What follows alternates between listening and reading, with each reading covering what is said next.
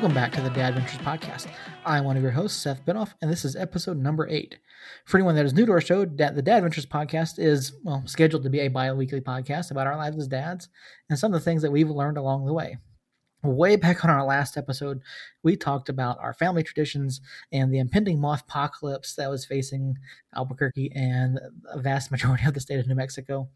Um, I think we'll, we are touch on finally. that again, by the way. We'll touch on that. All right, yeah. I was gonna say I think we might, but uh, um, you know, we continue to live our lives. Things are still changing. Um, some places are going back to work.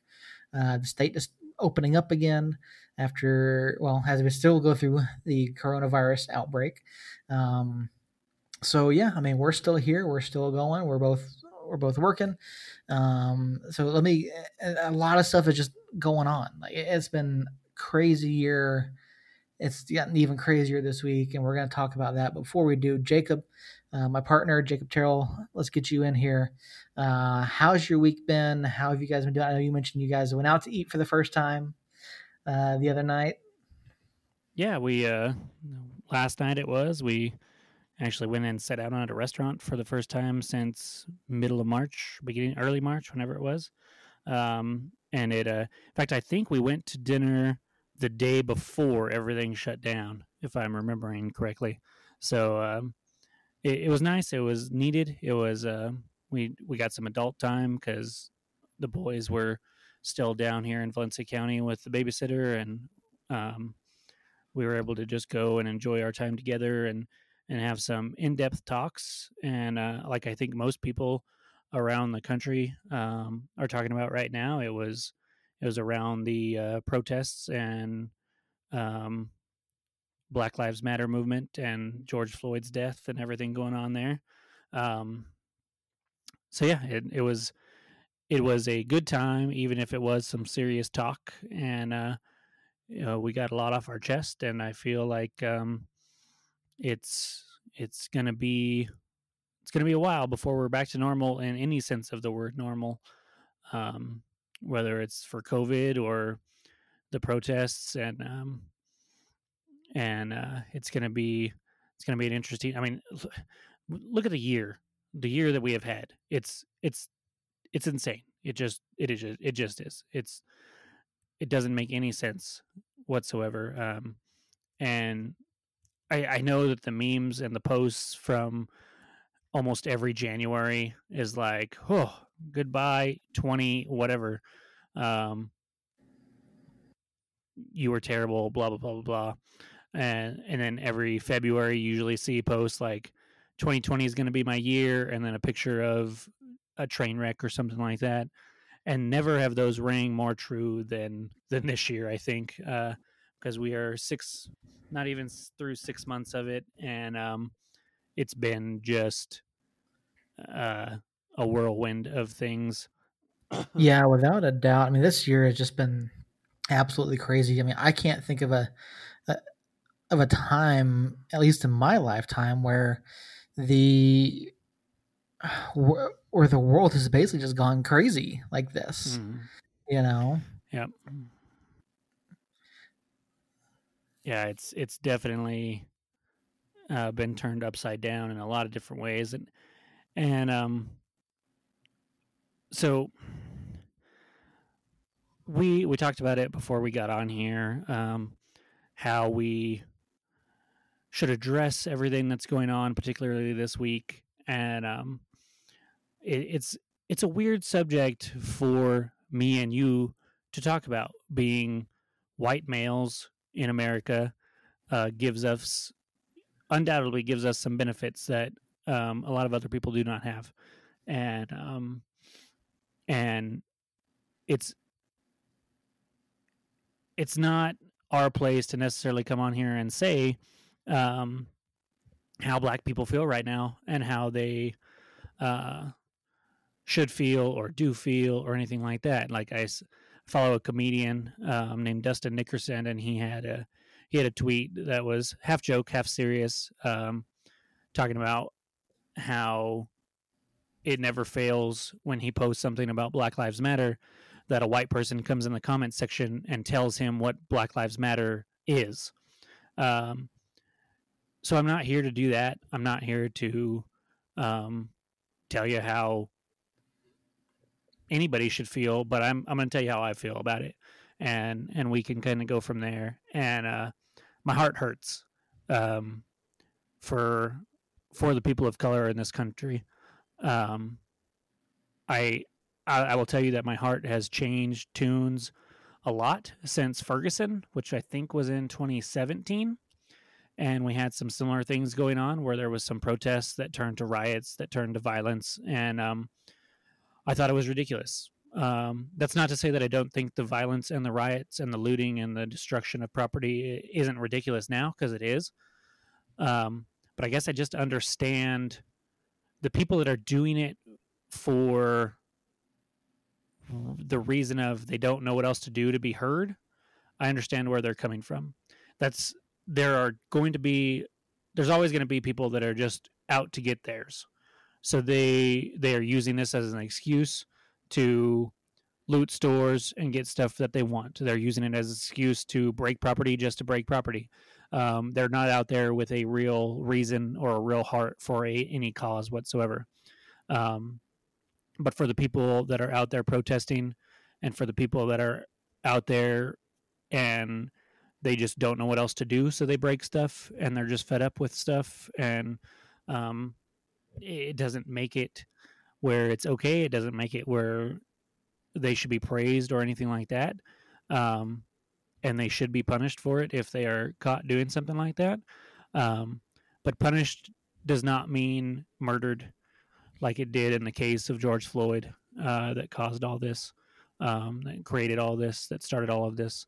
Um, and that is something that um, I get really frustrated with, uh, especially on social media and in the news, is when when they blow up and they get so outraged over the rioting and the looting and the violence that has come from this, instead of getting outraged over what caused it in the first place.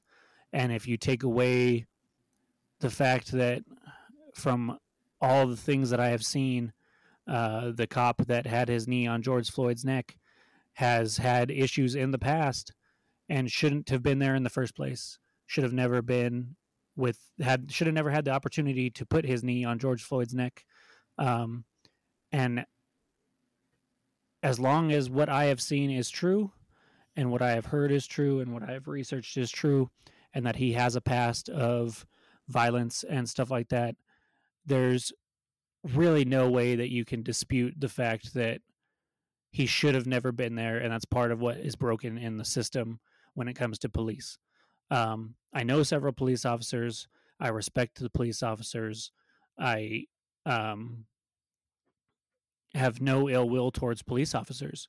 Uh, you'll never see me flip a cop off. You'll never see me talk bad about a cop that is just doing their job. But when you have cops that continually get in trouble and then just get recycled to the next police department and the next police department and the next police department and still keep jobs, that's an issue, as well as several other things that um, need to be addressed when it comes to uh, police unions and stuff like that. Um, with that being said, uh, change is needed in some way, shape, or form. And I think that much has to be clear and kind of a universal truth amongst everybody. Um, even the people that get outraged over the riots and the looting and the violence that is caused from the protests, um, or that has stemmed from the protests, not necessarily caused, um, even those people should agree that there needs to be some kind of change in some systems for our judicial and police systems. Uh, and it like i said to begin this thing it breaks my heart and it really really gets me going uh, when i see posts from people now we haven't had our religious subject here a topic on here before but i it, has been talked about um, i am a churchgoer um, i know seth is a churchgoer um, we believe in god and what really frustrates me is when we see when i see fellow christians that um, I believe are Christians. I believe they believe in God. I believe they have a relationship with God. I believe they love God. Um, I believe God has done wonderful things in their life. And when they come out and they scream bloody murder about the riots and the looting and the protesting and all this stuff, but they are silent on what has caused all of it, that is when I get really fired up and get really, really upset, and my heart hurts the most. Um, so I'll finish with uh, I just want people to realize that change is needed in some way, shape, or form. And just because a small percentage of people out there are taking advantage of the situation by looting, looting and rioting and destroying property does not change the fact that change is needed and there is a systematic problem in our nation when it comes to minorities. I think that's something that you and I can definitely both agree on. Um, you know, the, the judicial system, the police system, uh, they definitely don't work. They definitely don't favor minorities. Um, they really don't, and they do typically tend to favor you know those of, of white and uh, that are white and those that are privileged. And you and I are both white ma- males in our thirties. Um, you know, we are not affluent by any means. Um, but I would I would be I would venture to guess that if you or I were in the same situation as Mr. Floyd was, that it would have been handled vastly differently. No doubt. Um, no doubt. And, and, it's and it's sad, you know. I mean, where I grew up, uh, I grew up in Georgia, and my and while I didn't necessarily see a lot of racism, in and around you know my households and my community and my school there are definitely people that i know that were as as they were called you know good old boys. Mm-hmm. and you know that i know you know out, outside of public venue probably were racist to an extent or or expressed racist thoughts and ideas. And in this day and age it's not okay it, it, it not only in this day and age, but it, it wasn't it wasn't okay back then either. Not back then when you were little, but back when racism was alive and thriving throughout the South, especially. It wasn't okay back then, and it's not okay now. Uh, I did have a question for you though. Um, was your school and neighborhood fairly diverse when it comes to a colored population, or was it a part of the neighborhood, a part of the estate that was more white and still not as not not by definition segregated, but just by the lay of the land, it happened to be that way. Um, so the neighborhood that I lived in specifically, I I want to say there were maybe two houses, mm-hmm. where, the, where there were black families. We didn't have any uh, any Hispanic families in the neighborhood, at least not at that time. Uh, I mean, it was, it's not necessarily a large neighborhood, but probably somewhere in the neighborhood of you know 25 30 houses. Mm-hmm. um, as far as my school goes i want to say at least the high school that i went to i mean it was probably 25 to 30 33% black or you know so, or minority. So significantly well when it comes to just a black population significantly a higher percentage than high schools and schools here by far. Yeah. Oh yeah definitely. Um, by far so I, yeah. I when I when, when I was talking to you, I don't know if it was pre-recording or post-recording. I don't remember, but um, uh, I completely glossed over the fact that you did not grow up here. Um, so you actually have a little bit of a different outlook than I do, having me myself growing up here, and you know having. It's not a bad thing or a good thing. It's just the way things were. I've had very limited interactions with black or anybody but Hispanic and and Native. Um, mm-hmm. it, it's it's been white and Hispanic and Native, and that's it for me. Um, so I haven't really had that many interactions, personal interactions um, with them, which it's weird to me uh, because I don't know since I haven't been in situations where I'm around anybody of color really to speak of. It's it's hard for me to even imagine what what it's like back east or up in Minneapolis or anywhere like that. It's and it and it's been part of my problem through all of this trying to come up with my own thoughts that aren't dictated by what everybody else is saying and just do enough independent research to come up with stuff that I'm like, okay, yeah, I, I get it now. And I still don't, I'm still not happy with where I'm at or with my understanding of things. I still want to dig deeper and I do a little more research every day uh, throughout the last week or so. Um, but yeah, it's, it's, you definitely can come at it a little bit differently than I can. So, so I'm, I'm glad we Yeah, have a little bit of, a little bit of difference there. yeah, it was different. Like I didn't really have interactions with any part of the Hispanic community um, as a kid. Uh, when I was in school or anything like that. Uh, there was definitely more. You know, it was mostly white and black um, in, in my neighborhoods and communities uh, where I grew up, uh, just outside of Atlanta. So yeah, there was a, and as you went closer into Atlanta, there was definitely even more diverse um, at that point. But also, given you know my family background, um, my my cousin married a black girl. They have four kids, all of whom are darker complexion.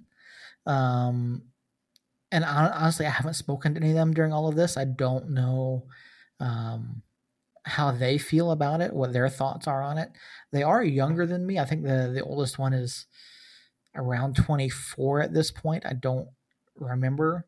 Um, I think it would be, I would be interested to hear what they think about it. I mean, what have I mean, have you had any opportunity to speak to anyone that might be um, dealing with this differently than you or I would as as white males?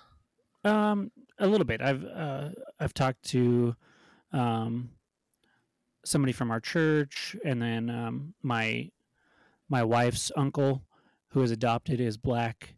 Um, and I haven't reached out to him directly this week. I've talked to him about stuff in the past. Um, uh, but I've seen a lot of his posts and how he feels and and um, so that is that's one thing that I've been trying to do is is you know reaching out and and not only reaching out but also consuming um, media whether it's a podcast or or something like that that have people um, have people of color on there that are trying to help whites and people not of color understand what's going on. Um, so one, um, I'm going to plug two podcasts real quick that if you get a chance um, to go listen to them. One of them was uh, it's called Annie and Eddie Keep Talking. It's uh, Annie F. Downs and Eddie Kaufholz. Uh, they talk twice a week. Usually they just they just come on. They talk about random stuff. But this week they had um, I, I wasn't fully prepared with names, but they had a lady on who founded a company called Be the Bridge, which basically Be the Bridge is they it's a it it's for for the most part from what i understand it's for people not of color to try to understand what's going on in black communities and stuff like that. And um, she comes on and they just kind of have a conversation about you know what can we do as a white male and a white female to help understand and help the black community out through the through everything that's going on? And it's just a really good conversation. It talks about if you especially since we have we have kids um and assuming since this podcast is called the Dadventures podcast that if you're listening you have kids. Um and one thing that it especially for us here in new mexico um you know my boy has probably only seen a handful of black people in his life. He's only three, granted, but um, and they're not different than us on the inside. They're still made in God's image, but they do look different, and they it is something that a three year old notices. And one thing that they talk about um, in in that podcast is, you know, especially at, with younger kids, is to just have toys and books and shows and movies that show diversity um, and reinforce the fact that it's the diversity is not a bad thing. It's not a scary thing. It's not a wrong thing. People just come in all colors and shapes and sizes and and everything like that and to just encourage them to not see the colors as anything other than human beings.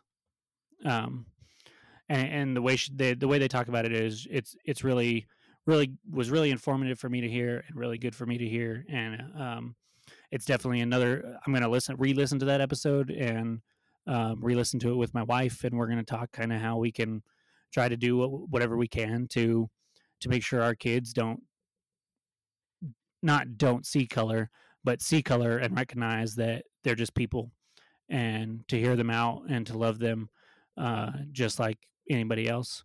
And then the other podcast that i listen to um, we've talked about the ringer on here before i believe and bill simmons who's um, kind of known as the pod father and he's been podcasting for 14 years or something like that uh, he had a gentleman um, gentleman on that has uh, now that we're on here and i don't have my notes i uh, i don't remember exactly the main foundation that he has but he what i liked about this podcast was he talked about a new website that they put out um, called eight. Oh, I had it here a minute ago.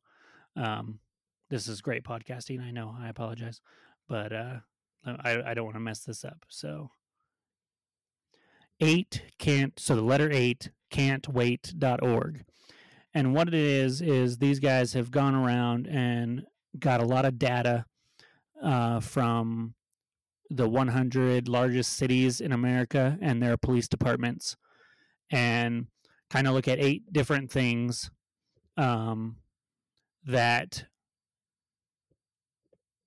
if these things are implemented in the police uh, in the police department it drastically reduces the number of police involved deaths um, whether that's being shot or being strangled or any kind of force used um, and it's it includes on duty and off duty um, officers, and they've compiled just all of this stuff. And if they, if these eight things um, are implemented into a police force, the number of deaths just reduce, gets reduced drastically. Um, it says on their front page, it says that the data proves that uh, the eight policies that they mention can decrease police violence by 72%, which is a huge percentage. Um, and then it's, it's kind of a cool little website. It's got the eight things, and then you can actually select cities, and Albuquerque is on there, and you can go to it, and it has the eight things that they talk about, and it has if that police force implements those eight things. And um, I will. I am happy to say that Albuquerque has at least six of the eights, uh, the eight things, which um, is more than a lot of other places. I can say I've scrolled through uh, here a little bit, and um, I'd go into all of them, but we're not. We do two hour podcasts a lot, and we we try to keep it not two hours. So I'm not going to go into them, but it is a site that I, I highly recommend going to. Um, once again, it's eight, the letter eight, um, or the number eight, the number eight can't wait.org. And um, Seth, if you could put that a link to that in the show notes, that would be great. Um, so those two things just kind of, um, of course, it's it's people that I respect uh, their platform, their podcast. Uh, whether it's Annie F. Downs and Bill, or since it's Annie F. Downs and Bill Simmons, um, there are people that um, I recognize as as pretty good people.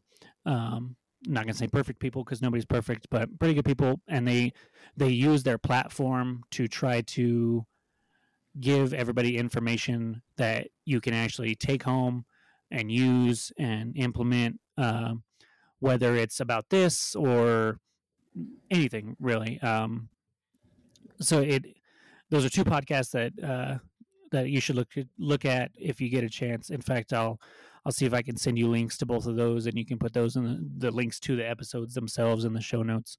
Um, and I think that's what we, everybody, not not white, not black, because uh, I'm sure that there's there's black people out there that aren't fully informed either. Um, so everybody just needs to get informed, um, using reliable resources and and getting their information from places that are trustworthy and and are are not trying to bend to any specific agenda and and just learn that way and then i'm, I'm a, one one last thing um, that i saw today that uh, really really spoke to me as a christian was um, uh, my wife's uncle shared a post from a christian rapper named kb and uh, it it said, uh, "How do I know when I've turned a politician into an idol?"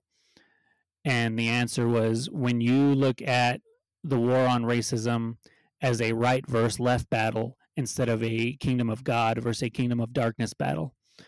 And that is exactly what I feel just worded a thousand times better than anything that I could do. Um, so whether whether you're a Christian or not, whether you're white or black, whether you're rich or poor, um, we can't we can't look at this as right versus left when it comes to uh, racism. It is it is just a soulful thing that needs to be taken care of and dealt with in some way, shape, or form, not for political agendas, but just for people being treated like people. Because whatever color your skin is, whatever sex you are, whatever your sexual orientation is, whatever color you are, whatever anything, you, you're people. You have a soul.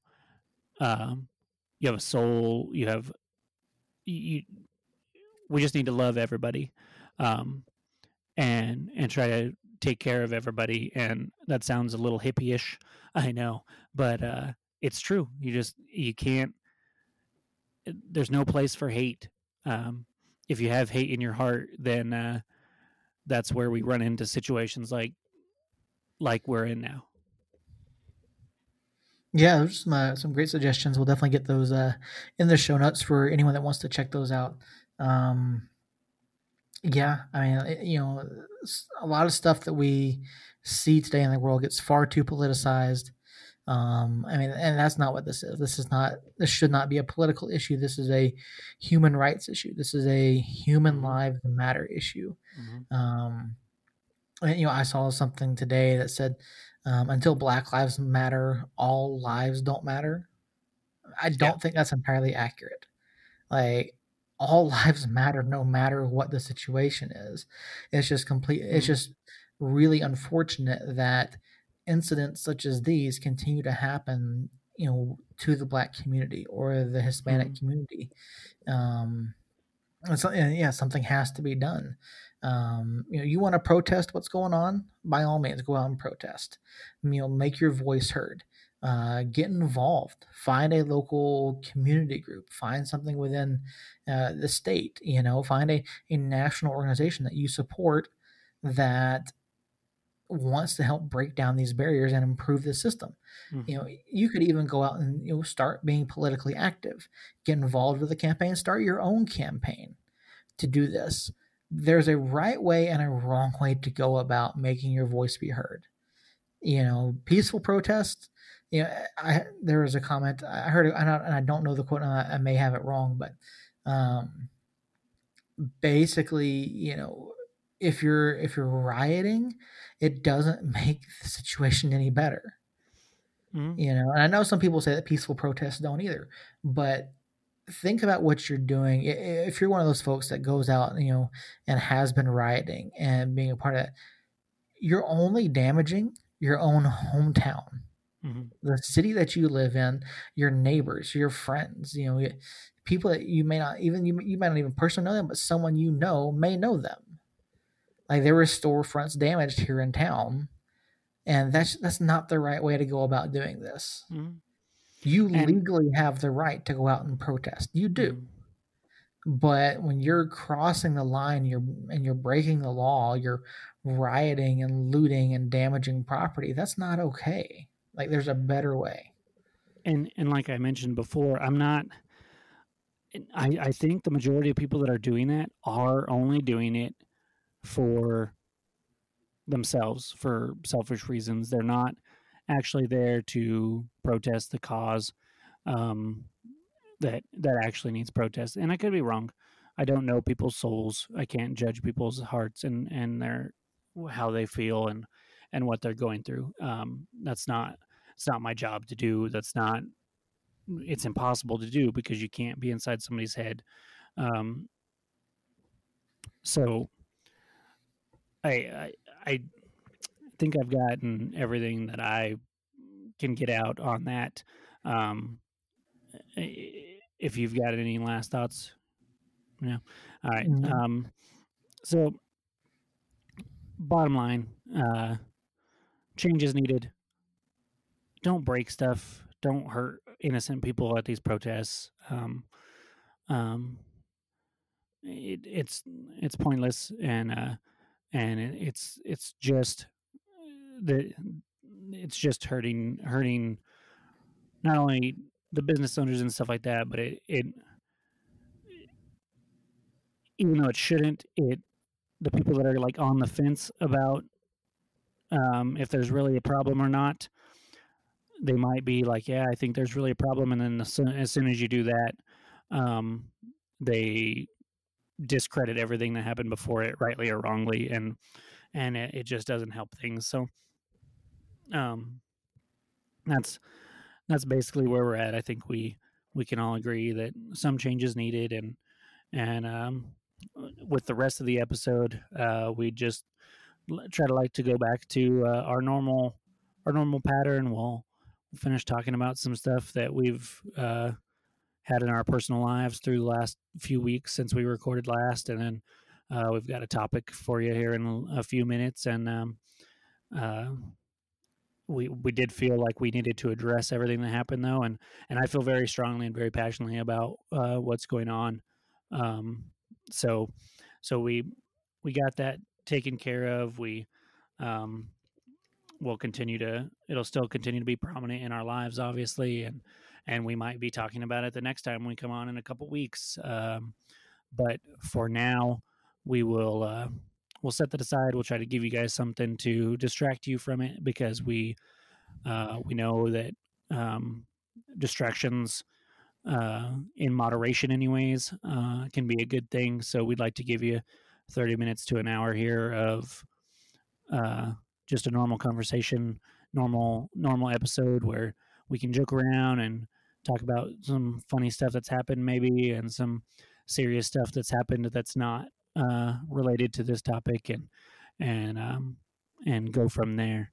So, with that being said, other than um, other than the last week or so, what have you guys been up to over there? Well, since the last time we talked, um, we actually celebrated a birthday. Uh, our youngest Logan turned five, uh, and it was a really weird birthday. Yeah. Uh, with everything that's going on, like at the beginning of the year, you know, we probably would have planned something completely different for his birthday. You know, go somewhere like a trampoline park, or you know, our, typically we do a cookout or a, a party at a park or something, the city one of the city parks, but um, couldn't do that this year, obviously. So my wife went out on social media and and uh, had been seeing these videos of people getting parades for their birthdays, and so she organized one of those, and you know some uh, some friends and friends of friends, friends of coworkers uh, came by and uh, drove by the house, and every car that came by, they threw a little baggie. One of our friends from church um, prepared little baggies full of Legos for the cars that drove by to throw out the Logan. Um, yeah, it was basically one of those uh, just create uh, giant tubs. it's not like a specific set. Yeah. Mm. So yeah, they just threw out a whole bunch of Legos and you know a bag with like uh, instruction book. It had like fifty different things in it. And Nice. so yeah, I did that. Um, I didn't mention. I don't know. I don't remember mentioning on the last pod on the last episode we did, but I built a play structure for the kids. No, swing set, slide. Nice. Yeah, that was basically did that, pretty much did it all by myself. Um, yeah, so that's in the backyard now. It's uh, it was one of those like pre pre uh, pre cut kits. Basically, just following the directions put together. So I didn't actually have to cut or anything. Um, that was that was interesting to, to put together. Uh, never done anything like that before, so I did that. And let's see what else. I mean, really, just uh, it's just been a lot of the same. We took advantage uh, this past weekend of the nice weather and cleaned out the garage. Um, yeah, we cleaned out cleaned out the garage and actually built uh, some shelves in there. Went out to Home Depot and grabbed some lumber and did that. So that was interesting. Another uh, success uh, successful thing that we were able to do together. And so our, our garage is significantly more organized now Nice. than it was before. Yeah, and in the process, discovered that uh, well, um, went out and had to buy inner tubes for bikes for the kids because at least one of them had uh, had a flat tube. Couldn't never, couldn't find the hole on it, but it was just it was leaking somewhere. So I went and bought a new tube and learned how to replace a two inner tube in a bike tire. Yeah, so uh, a lot of adulting recently. And you're still working from home?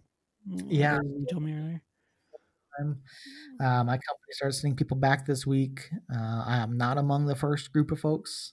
I don't know when I'm going back. Um, I'm certainly hoping that it's not until after school starts. Um, that way, I mean, I, we don't even know what's going to happen with the schools yet. Like, yeah, exactly. have a plan, but who knows what's going to happen come August. So, yeah, it's just eh, Eh, you know, it's it's, still it's still a weird time to be living, you know. Um, yeah, it's yeah, like I said, we've been taking advantage of some stuff around the house. Bought some grass seed, some mulch, and so we're gonna we, we threw down four bags of mulch in our front yard in a little flower bed that we've got. Planted uh, a, a, a, a what's it called a red tip photinia that we're not sure if it's taking yet or not. Um, so it doesn't look good, but we had, I th- we had rain what two days this week Yeah, in the so. past two, two days of rain in the past past uh, week, and we haven't had rain for what a month and a half, two months. We're pretty Yeah, somewhere in there. Yeah. No significant amount of rainfall, so it's been nice. It, it actually a little bit cooler, so Speaking of rain, um, we went golfing on Sunday and uh, got caught. It was me and my wife and both the boys in a golf cart, and uh, we got caught towards the farthest point away from the clubhouse in a pretty pretty good rainstorm. Pretty good. It was coming down pretty hard down here, and uh, there was a guy playing the adjacent hole to us that uh, was just standing there, um, leaning up against a tree. He had a couple guys on a cart with him, but they took off. So I was like, "Well, I'm gonna go ask him if he's got a cart uh, um, coming back for him, or if he's gonna wait it out, or if he's gonna just walk here in a little bit, or what the deal is." So I ran over there in the rain and um, asked him. He said he was gonna wait it out. I offered to take my family back and drop them off and come back and get them, and he said it was fine. So I was like, "All right."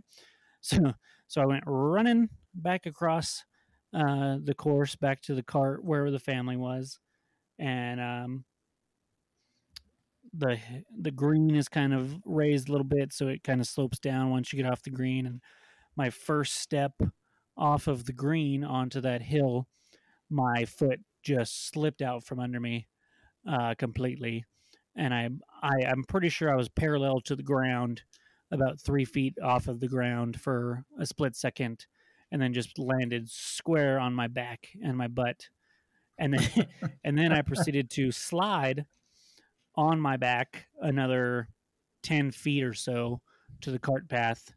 Um, and then I had to get up and go back that 10 feet and grab my glasses and my hat that had fallen off. Um, all while my uh, family was sitting there looking at me. um, so that was that was a highlight of this last weekend. Um, and we've done a few other things. We went to the cabin. Uh, my family's got a cabin down by Datil. Um, so we went down there for a three day. Well, I think we left uh, Saturday. No, we left. It was uh, for Memorial Day. Uh, we left Sunday after church and stayed one night and came back Monday. Um, and that was really nice to get out and get away from from the hustle and bustle of the city and and enjoy our time, just the four of us. Um, so we had a good time out there, and uh, we do have some news on the moving front. Uh, we are going down this weekend to uh, look at houses and and kind of finalize uh, hopefully finalize where we're going to actually be moving into.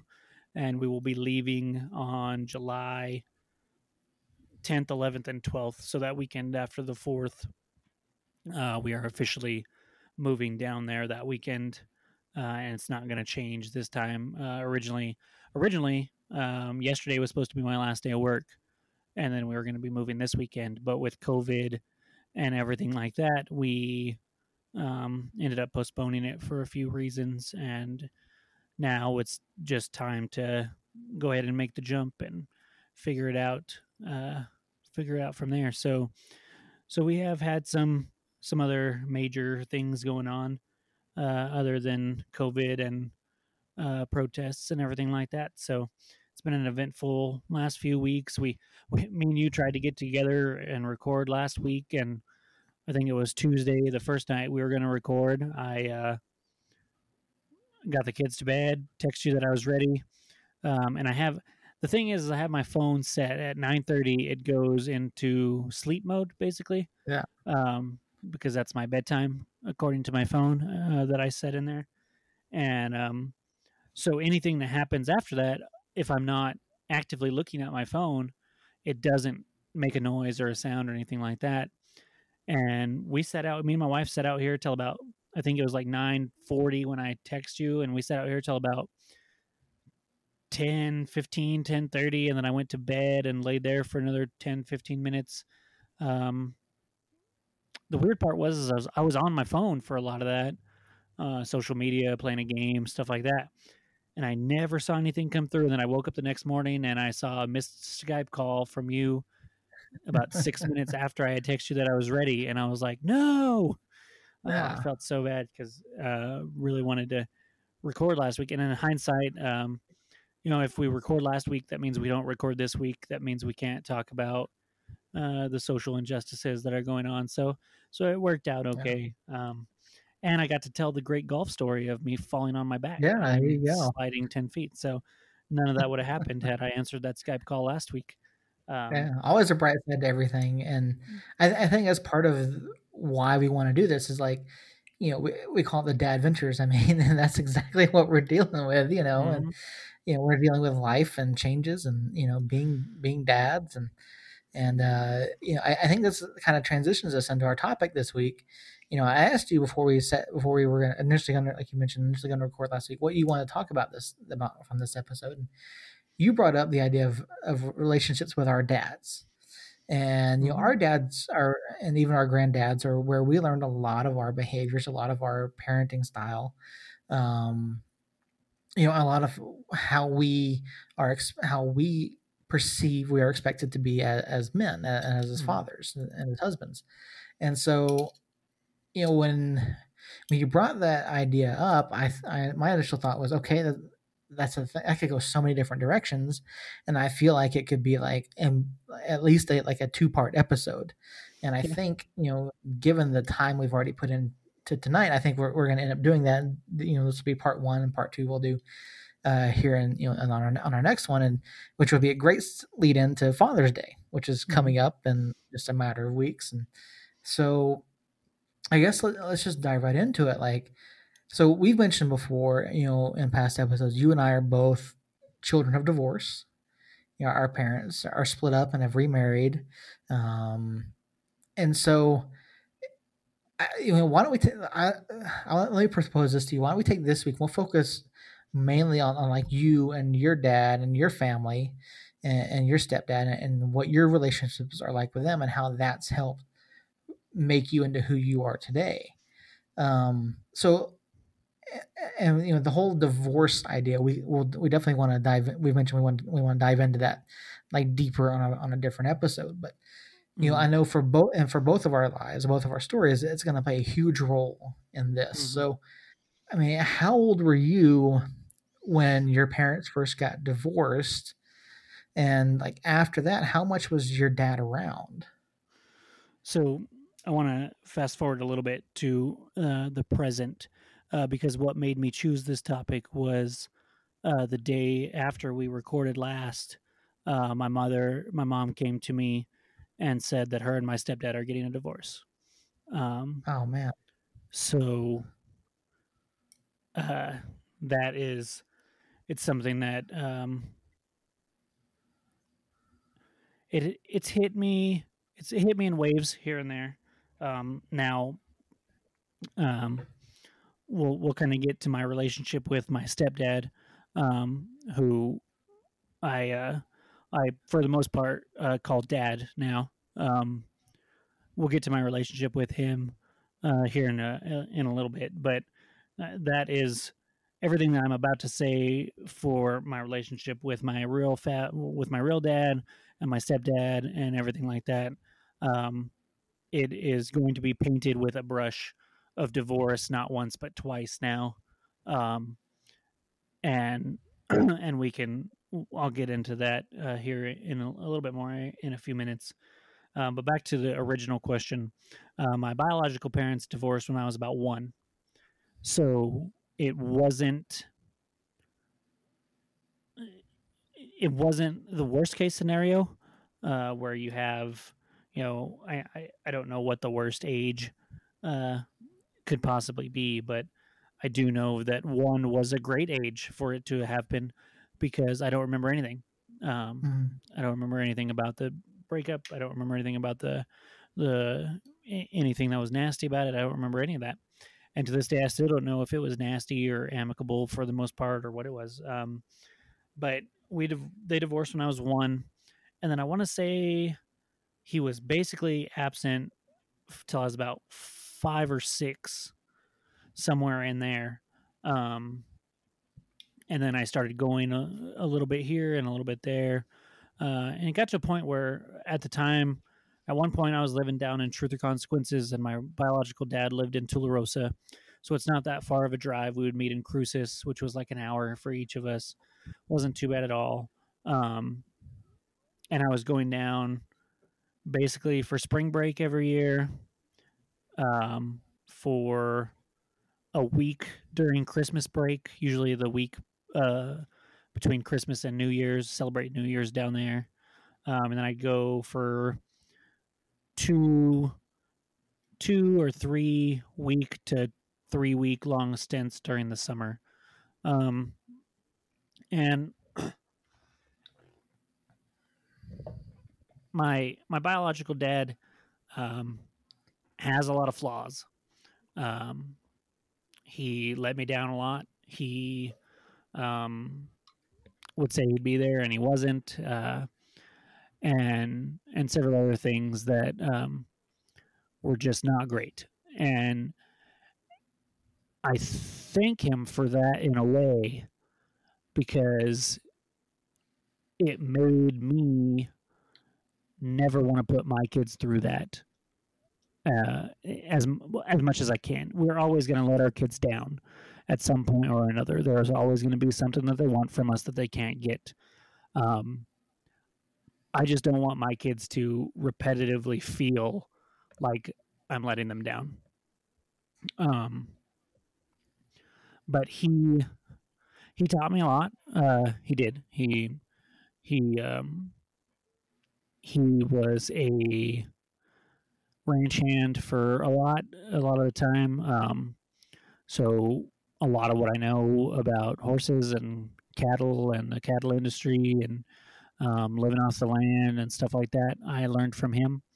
Um, and I'm thankful for that because I I, I think that is something that a lot of people aren't necessarily privy to that um, shows more of the backside of this country and how it's ran and how it operates and how it how it works uh, instead of people just um, going to the grocery store and buying a package of ground beef and not realizing what uh, goes into that and what it takes to produce that package of meat and um, and and whatnot and and all the work whether it's fixing fence fixing water lines because all the cows got to have water you know and and and um, so I learned a lot about that, and I learned a lot, a lot about physical labor and and working hard, um, because he he never really had he never kept a job all that long, never had a solid career, um, but he would go out in there, he would go out and he would put a solid day's work in,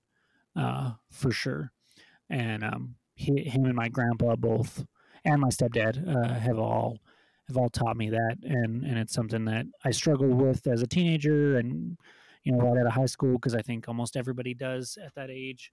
Um, but since I've grown into the dad and the man that I am now, uh, work ethic is definitely something that um, is important to me, and that all three of the father figures in my life have um, have instilled in me for sure.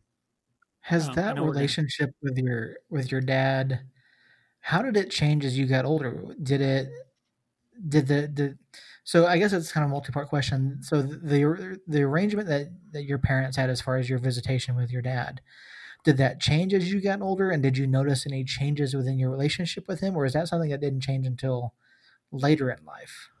It changed dramatically. Um, we moved away from T or C uh, when I was in the seventh grade, between seventh and eighth grade um, that summer and uh, because I moved farther away from where my biological dad is, uh, visits got a little harder to do.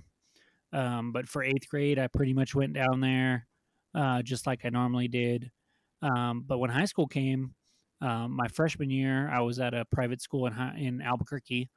Um, I didn't do well there. It was a rough year. I don't think I went to my dad's very often at all.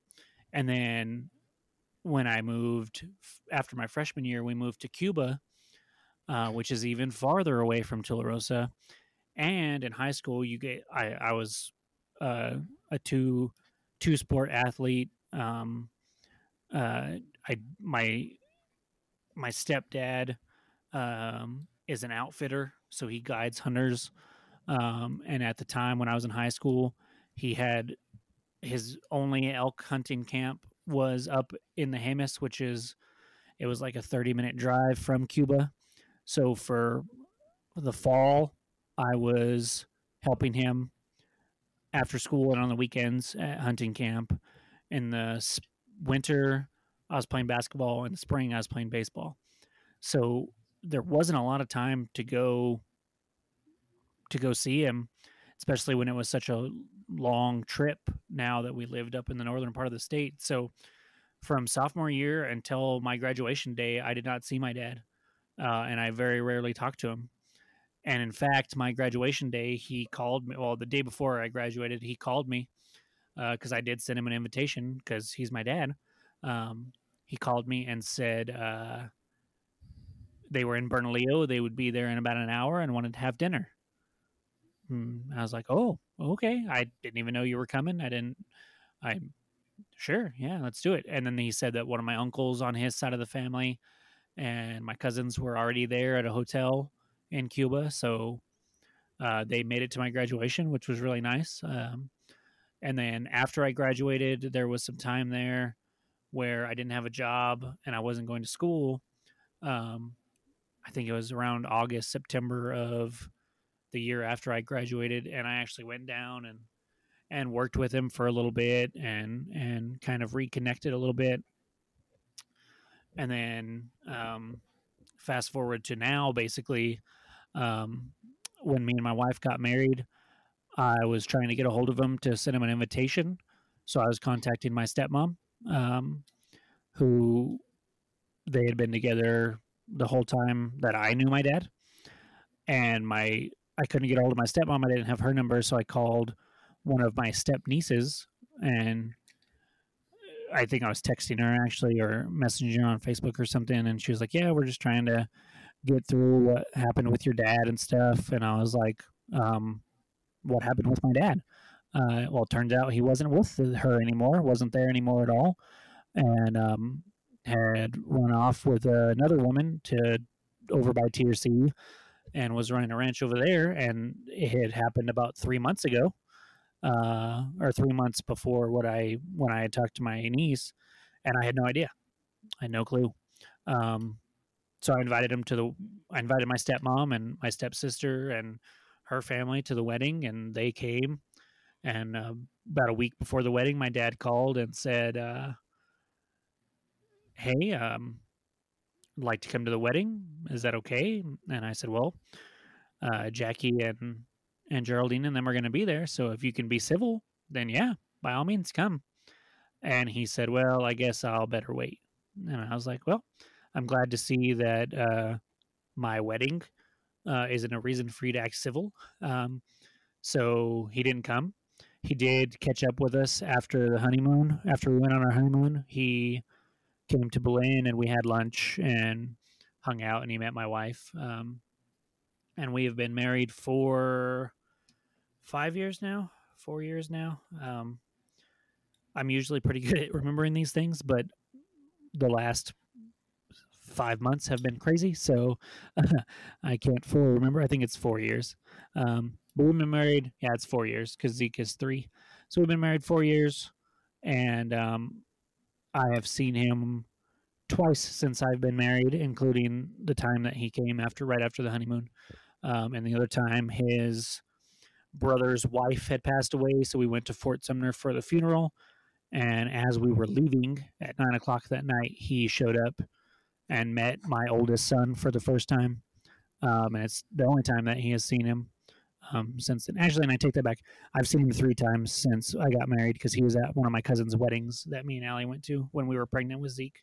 So um, he he doesn't really make an effort, and I've got to the point where I'm like, I I love you, I love him. Um, he's he's my dad. I can't change that, and I don't want to change that. Um, but I'm kind of done making efforts to meet up with him and see him and introduce him to the family. Um, one thing I will say is that we are moving to Fort Sumner, which is where his family is, because that is my dad's side of the family that lives there, uh, that we know and that we've gone and hung out with, and that we're um, friends with down there. And I expect that means I will run into him at least a little bit more, but at the same time, a lot of my that side of the family says they don't hear or see him either. So um, that's my relationship with my biological dad, anyways. And for me, it's it's really kind of a three prong um, story uh, with family or with with uh, father figures, because my mother's dad, uh, my grandpa, um, because of my dad being in and out, and then my mom not finding my stepdad until I was in middle school. Um, my grandpa and me were very very close very close. Uh, he taught me a lot about working on cars. He taught me a lot about patience and and understanding. Um, and he was the he was my father figure, even uh, after my stepdad came into the picture for uh, the longest time until my grandpa passed away um, in 2010, 2011 now I can't remember, but um, so he was really close and he taught me a lot, and um, uh, I miss him every day. It's his cabin that we go to uh, down by Datil. His ashes are buried there, um, and and he mean he still means a lot to me, and and will always be mean a lot to me. Um, and then my stepdad, he came into the picture between seventh and eighth grade when we moved from T or C back up here. Um, which looking back, it doesn't feel like that long at all. Uh, time has kind of flown by. And like I mentioned at the beginning of this, um, they are in the process of getting a divorce, and uh, it it sucks. It does. Um, but sitting down and talking with my mom about it and having a couple brief conversations with my stepdad about it um, my relationship with either of them isn't going to change hardly at all um, we will still go see them we'll still hang out with them uh, he's still going to be grandpa to my sons um, and he will always be and will um,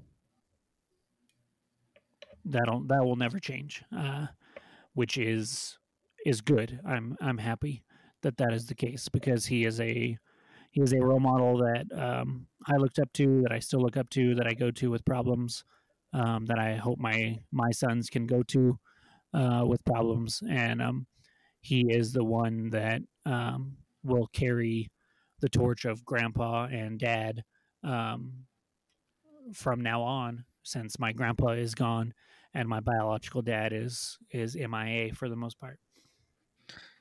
You brought up a, a few, well, more than a few things there that I kind of want to go back and touch on a few of them, if, if you know, if you don't mind. Um, so you've mentioned that your biological dad was not necessarily in the picture a whole lot either when you were growing up or or even now. Um, was there anything positive that you took away from that relationship with him or that you've you've taken from that? Um, I mean, you mentioned not wanting to you know let your let your own kids down. Um, it's kind of like a i would say it's more of like a, a lesson learned and something you don't want to repeat but is there something that he was there for your, there for you or taught you that you took away from that relationship and are like implementing in your life now on a positive note, not really. Um, no. Looking at it, uh, I've done a lot of searching to try to see if there was something that um, that I felt that way about, uh, especially recently, um, and none of none of my life lessons or like hard times, like like he was there through a little bit of middle school, which middle school is a tough time. Um, so he was there a little bit through that. Um, but uh, I, not necessarily a lesson or anything like that. But I even even with him being uh, distant and and whatnot, even now, um, I know he loves me, and I know that he cares about me and cares about my family. Um, I know that it's just hard for him to show it to voice it, to act on it. Um, because when we have met in person, I can see it, I can feel it, I can hear it in his voice, um, and and um, I I cling. Sometimes it's worse because I cling on to that and think things are going to change because I can hear it in his voice that he really cares and this and the other. Um, but I think growing up, it's just I've noticed that he he he just he struggles with it. That's that's he just he he doesn't know how to show it and voice it and and whatnot. Uh, mm. And and right now he is on a ranch, which having worked on ranches with him before, I know is it's a lot. It's a lot of work, and he's not a spring chicken. He's ten years older than my mom, so he's like sixty three, I think. Um, so he's getting up there, and uh, so that I, I understand it at least a little bit. So one thing that I can kind of take from that um, that's at least half positive is um, I want my boys to hear that in their voice and in my voice and and my um, my actions is, is not I want them to hear it all the time since I'm going to be in their lives all the time um, and not uh, coming and going like he was. But one thing that I do want to um, have them notice is my genuine care and love for them just in a normal hey how are you today conversation uh, especially when they're older. Um, and he did a lot of things for me when i was little. He i had a horse when i was little. Um, he taught me how to ride. He he he did a lot of small things for me, but he would like you think like the major life changes and life events and stuff like that that you go through. Uh he has not been there for me. He has not offered me any advice. He has he has not done anything like that um so yeah that I, I wish there was something that I could go to and be like, yes, he taught me this valuable lesson. Uh, and there might be something that I'm glossing over, but at the moment, there's I, I just can't I can't think of anything. So it sounds like even though you had your grandpa there, not having your dad, do you you kind of felt like you missed out? Is, would oh, that be sure. accurate? Yeah, for sure. I think. I think any any little boy, especially, um, that grows up without a dad uh, is eh, there's there's something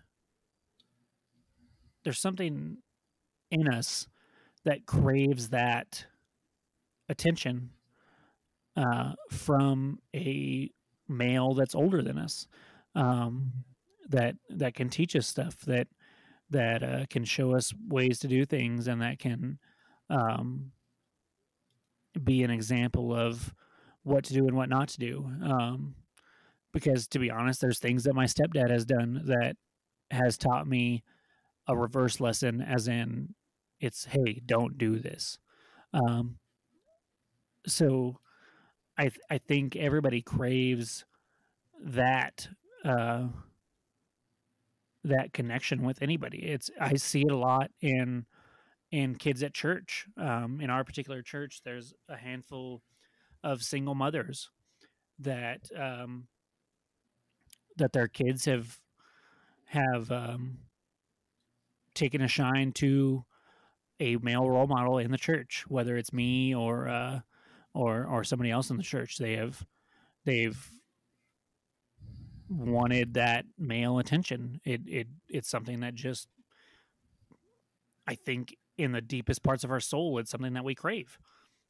And it and if you look at it it's because it's meant to it's meant we're meant to have that. That is we are supposed to have that. We are supposed to be a species that um mates for life um and has that relationship uh with a mother and father forever um at least in my opinion.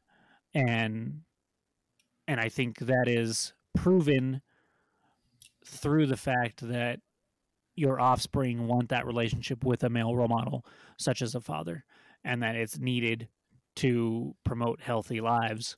And it's something that I, I for one, um, do feel like I missed out on a little bit, even though I had other father figures. It's just not not the same. Um, I will say that that does not mean that I wish my parents stayed together, uh, because sometimes that is just not the right course of action. Um, because I think my life would be dramatically different had they just stayed together, and they wouldn't have been happy, and therefore I wouldn't have been happy, and I would have seen bad relationships. I would have seen a bad relationship in my life and not know what a good relationship looked like. Um, so I'm happy that they divorced. I'm happy they divorced when I was as young as I was, and um, I just wish he would have made more of an effort, uh, especially in my um, younger adult years and adult years, to stay connected and stay informed and and stay uh, in touch with me. You mentioned that your stepdad didn't come into your life until later on in middle school. How how did your mom go about introducing you to him? And do you do you recall what your feelings were at that time, and how long did it take for you to to develop a like develop a relationship with him, develop that um, yeah, develop that relationship with him? Well, she. So I was in seventh grade. Uh, like I said, when he came into the picture, I met him because he helped us move uh, from T or C up to Los Lunas. And my mom introduced him as the guy that she was seeing or date. I don't remember exactly how it was. Um, but you're a lot of kids, or at least I heard some kids, and uh, talk about if they were in a single mother if their mom if, if they were it was a single mother house and um you know the single mother would have boyfriends and they would uh at first they would get attached to him real quick and then they would be gone and a new one would come in and then they would be gone and a new one would come in um, and you would stop getting attached to them quickly uh, because you knew that they weren't going to stick around very much. Uh, i never had that. I never had that feeling of of not not attaching to them too quickly because uh, there were a handful before my stepdad um, that came and went and um, but with my stepdad, I still uh, feel like we attached fairly quickly. We didn't. He, my mom. It was different with him. I, I remember a little bit because he, my mom didn't bring him around as much to begin with. Uh, she was a little more cautious with it and a little more distant with it, and then slowly started to bring him around. Um, but, and um, it might be just colored uh, by the fact that me and him have such a good relationship now. Um, but I feel like we've had a pretty good relationship the whole time. Um, I, I know that there were times when he didn't know what to do with me because you know he he came into the picture when I was in seventh grade. So you you go your body goes through a lot of changes. You get moody. You get uh, crazy. Uh, so we had to deal with a lot of that uh, to begin with, and that uh, I'm sure couldn't have been easy. Um, but he stuck with it. Uh, one one um, memory that comes to mind that uh, really really says a lot about how who my stepdad is and um, how he handles situations and how I hope to handle some situations in the in the future. Um, it was my senior year. I'm pretty sure um, he was staying the night, or he was he was at the house for a few days um, in between hunts, and we had the county fair uh, up in Cuba. And I told him I was going to the county fair during the day. Um, I think my curfew was midnight. If I want to, I'm pretty sure it was midnight. Um, I got there. We were at the rodeo. We were hanging out. Um, before we went to go to the dance that night, um, we had some alcohol. Um, and then we ran into people that had more alcohol and then um, ended up we were going back and forth from the dance to a little circle of tents uh, where the alcohol was, and we were just hanging out and partying on. And um, long story short, the cops showed up, and we got in trouble. And about 1.30, almost two o'clock, somewhere in there.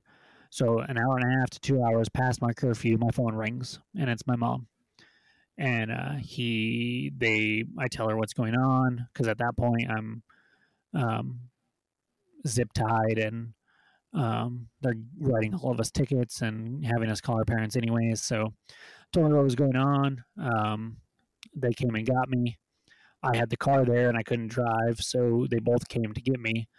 And um,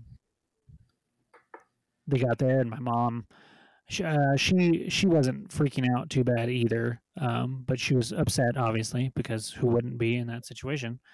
And I rode home with Bob uh, because my mom was way more upset than Bob was, and um, Bob we we stayed pretty quiet um, throughout the whole thing, and he just had a very calm and collected demeanor about him. Uh, I could tell he was upset, obviously, but um, he was just very patient with me and very um, like I said, calm and and didn't get didn't overstep his bounds as a stepfather uh, with berating me and punishing me and yelling at me and stuff like that. But you could tell that he was upset and disappointed, and that um, disappointment is always going to affect me more than anger. Um, when it when it came to my younger years, and even now, um, if I were to piss off my mom versus let my mom down in any way, shape, or form, um, I'm going to feel way worse about letting her down uh, than I would making her upset. So he just, my stepdad was always, he was there for me. I, he, with relationships with girls, I would go to him with questions. Uh, um, life advice as far as careers and jobs and uh, what to do in these situations. He was always there, and he was always really good with it. And um, he he just was from the get go. I connected with him fairly well. He he's he, he was just a really easy guy to get along with on a guy basis, just guys being guys. Um, but he was also good for me um, as a father figure. You said that you felt like maybe he didn't know how to handle you at times. I don't know if we've mentioned this before, but um, did he have kids from a, a, previous relationship before he met your mom, or was, or were you got, or were you like, or once he, or once he came into your life, was that his first interaction with like a kid? So he had, as far as I remember, and as far as I know, his ex-wife uh, that he had uh, before my mom had kids of her own. They were not um, they were not my stepdad's kids. Okay. Uh, she had kids going into it, so he dealt with teenagers before. Um, I think me in teenage years versus them at teenage years were quite a bit different because I wasn't as crazy as some kids can get. Um, so, but I don't think he really dealt with them all that much. I think he was in that situation. I think he was way more hands off than he was with me, and he was fairly hands off with me. Uh, but I think he was even more hands off with them. So, for the most part, I would say that I was his first real interaction with kids. Yeah. Do you think that his approach to it was was something that your mom and he decided on together, or that that's just the, an approach he decided to take? And do you think it benefited your relationship with him in the long run?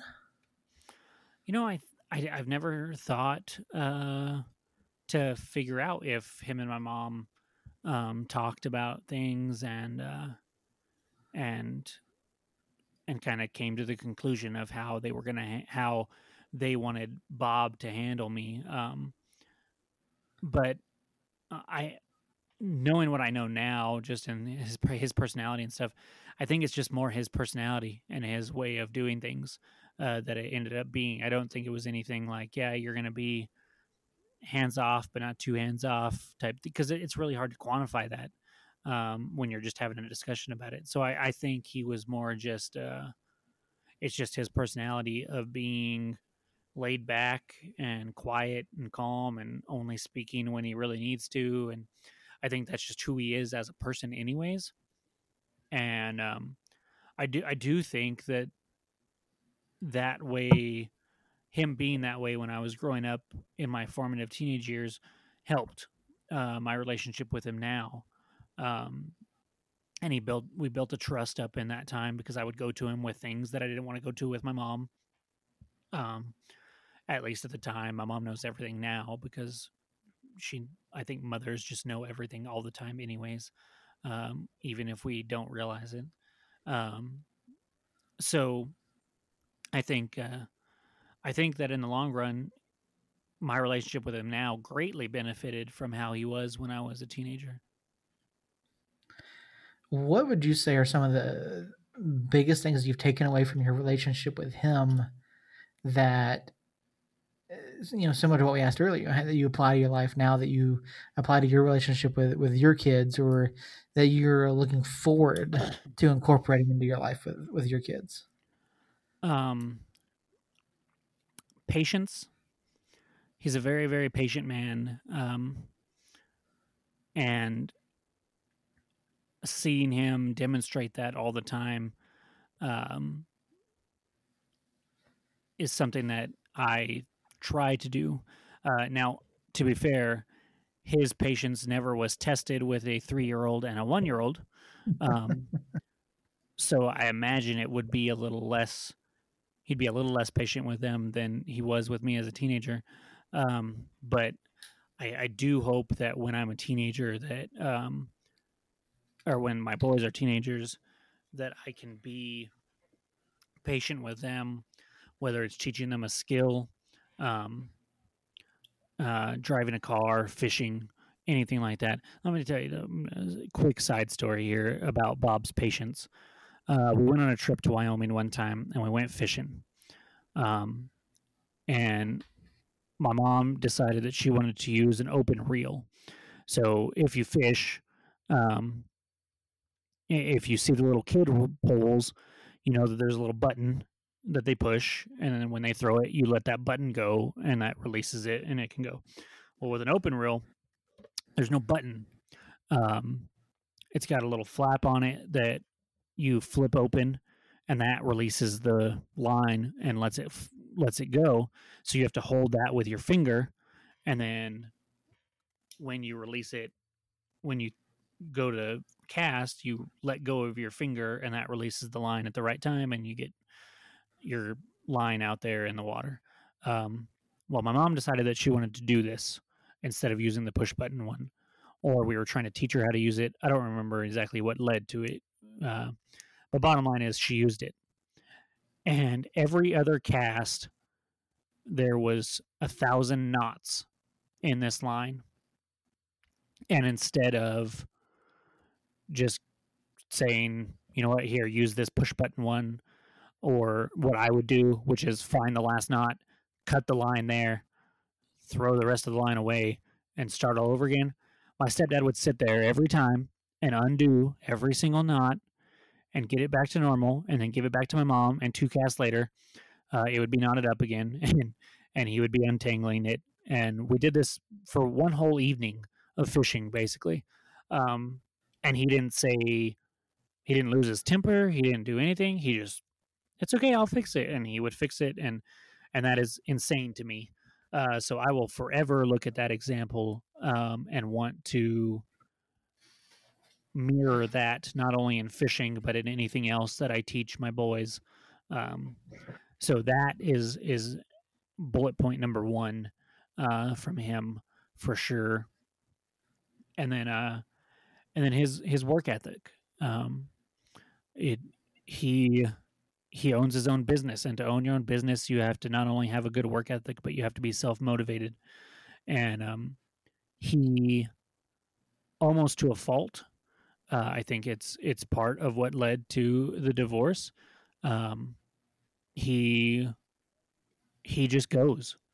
And when he doesn't go he is has his certain ways that he wants things done and the way he does things. We have so he he owns he owns the outfitting business and he manages that and runs it and keeps the books for it and does everything. He is he's a one man band when it comes to that, and it's very impressive to me, um, because I've I've owned my own business when I had a bread route and delivered uh, bread to stores up in Rio Rancho, and um, I was terrible at it. Not the bread route part, but the business route part of it.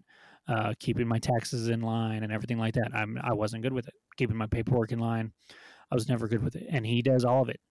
And he stays in shape. He's in his 50s and he can even when I was in high school and he was in his so like when I was 20 and he was in his 50s instead of or 40s instead of 50s uh, he could hike to the top of a hill and back and uh, up to the top and back and up to the top and back before I could get to the top.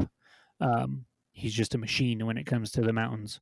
He's like a little billy goat um, that just never stops. And uh, um, all of that work ethic and self motivation and and drive to succeed uh, is something that um, I would like to implement in my life uh, because it is a way that I will be able to provide for my kids and um, and whatnot. So so and part of it is he's known what he's wanted to do since he was 12 and he's been outfitting or guiding hunters since he was 16 and it's what he's wanted to do his whole life and uh, he he had a leg up on me there because I'm 31 I still don't know what I want to do um, for the most part so but yeah the patience and the work ethic and self motivation that I see from him are very inspiring and something that I would love to take into uh into my life.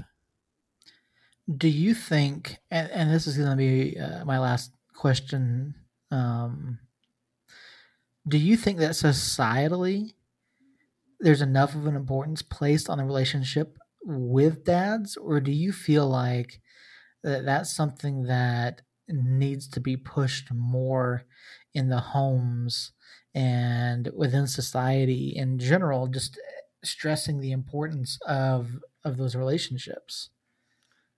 I think it depends on who you ask and where you're looking at societally, society wise. Um, in the in the church circles, which um, we are a part of, uh, it is it's it's pushed pretty hard that um, the father is the man of the house and and that he needs to be around and he needs to be active and he needs to be a good role model. And um and and I think that there are aspects of that that um, are correct, and there's aspects of it that are a little little out of whack to an extent um, when you look biblically, or not when you look biblically, but uh, we'll tackle that on our other show. Um, but society as a whole, I think everybody knows it's important and knows that it's needed, but they don't always live their life that way and make decisions that way. And and um i mean so me and you and my wife um all basically come from from divorces or in the case of my wife i don't know if her mom and biological dad were ever married officially um but from from relationships or from houses with father figures uh, that are either unconventional or just not there. And I think you can grow up to be a great human being in both scenarios. Uh, so I guess in that sense, it's not as important. Um, but I, I think there's, pretty sure there's stats back there that back me up that if you come from a house with two parents, um, two active parents, uh, your chances of of succeeding in life are a lot better. Um, and it's a narrative that gets pushed to an extent. Um, the problem that uh, the problem that I have answering these questions when it comes to societally and stuff like that is um, a lot of it's based on what the media wants you to wants you to believe at that particular time. So sometimes they push it uh, a lot, and sometimes they don't push it at all and uh, it just depends. So I think that, and I also think that there's sometimes when you can have a father figure in your life that is a terrible role model. And because he's your father figure, whether he's your father or grandfather or uh, stepfather or mom's boyfriend or whatever, um, because he's in that position, you look up to him and you want to be like him to an extent. And if that person is not the best role model, then you are going to be learning bad habits from him and and learning things that you shouldn't be and acting ways that you shouldn't act. Um, so just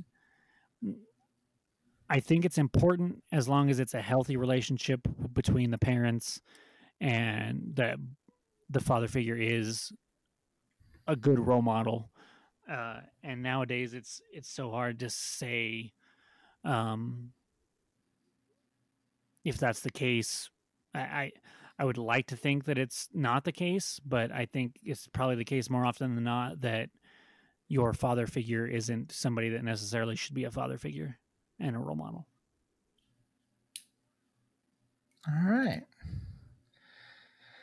Well, I mean, we've been going for uh, an hour and a half now. Um, I mean, and and you know, we mentioned you know in our text before we even did the show, and even at the top, like we, we could probably talk about this for hours. Mm-hmm. Um, and it, I mean, there's still so many different ways that we could go with this. Um, is there anything that you want to close out on on anything you know that we've talked on so far, or is there anything else that you want to bring up tonight? Um,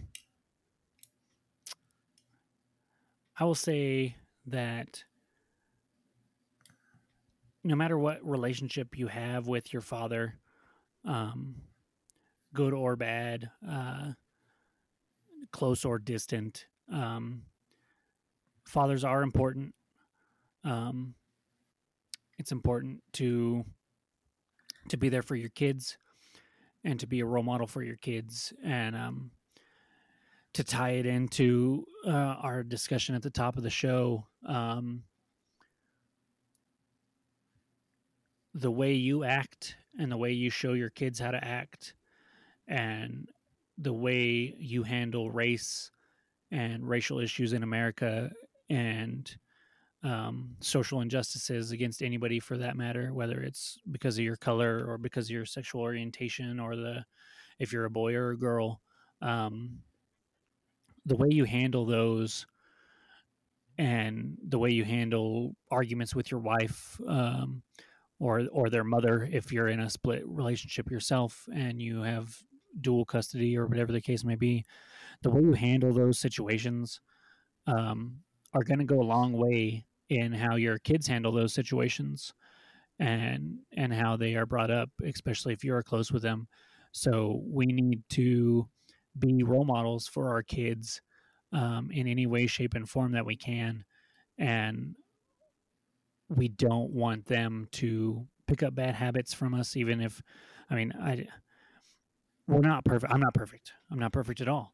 Um i have my my shortcomings and and my flaws that that my sons see on a daily basis almost and um the important thing is to make sure that the goods outweigh the bads um and that yeah you might lose patience with them every once in a while.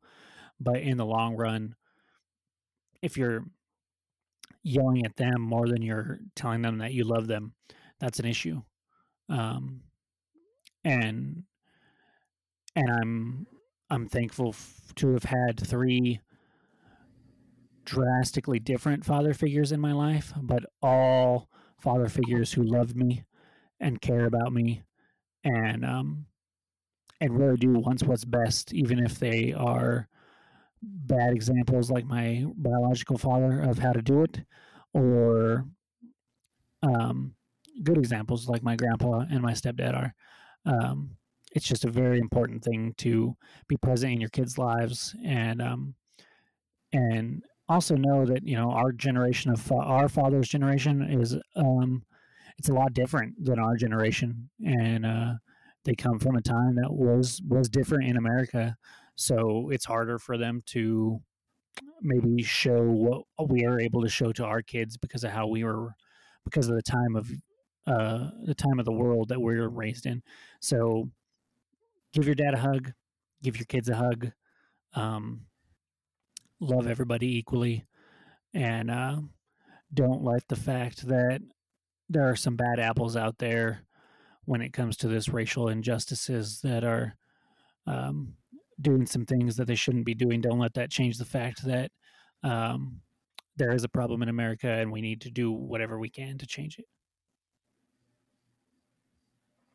All right, I think that is a, I think that's a great note to uh, take us out on.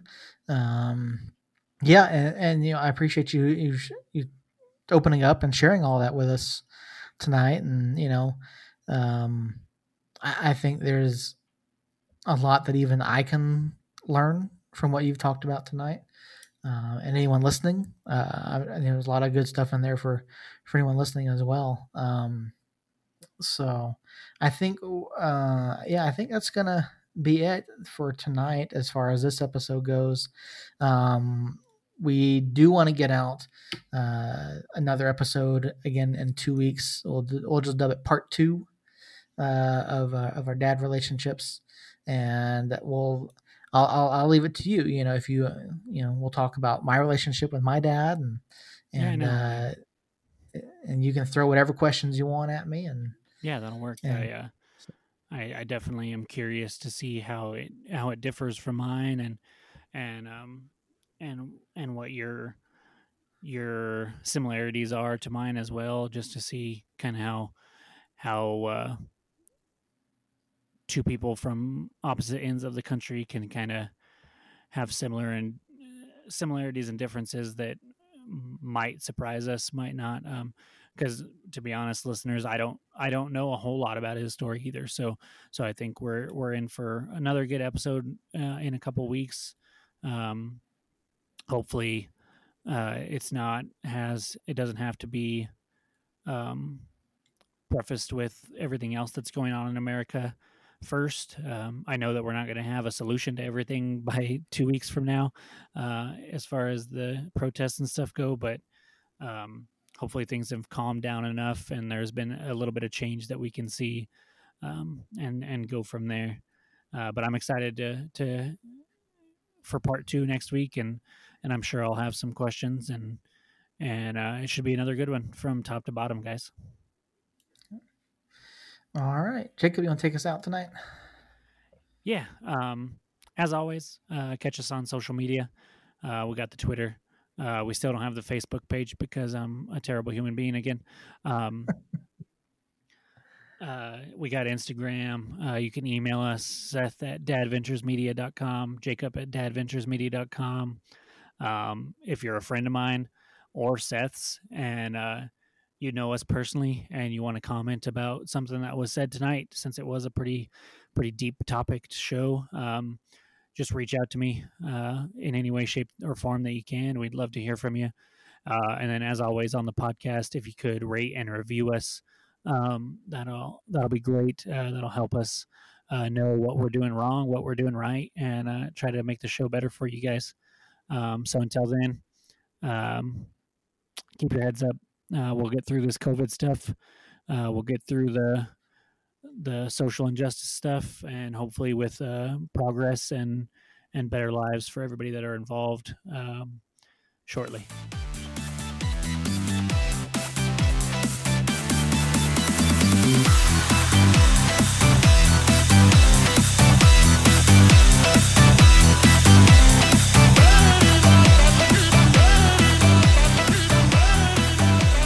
Been listening to the Dadventures Podcast, the bi weekly podcast about our lives as dads. All of our shows are recorded live from Albuquerque and Los Lunas, New Mexico, are written and produced by Seth Bidoff and Jacob Terrell, and are edited by Seth. Special thanks to Jeff2 on YouTube for the music you hear in every episode. All episodes are recorded and edited using CleanFeed and Audacity. All of our shows are proudly hosted on Pinecast.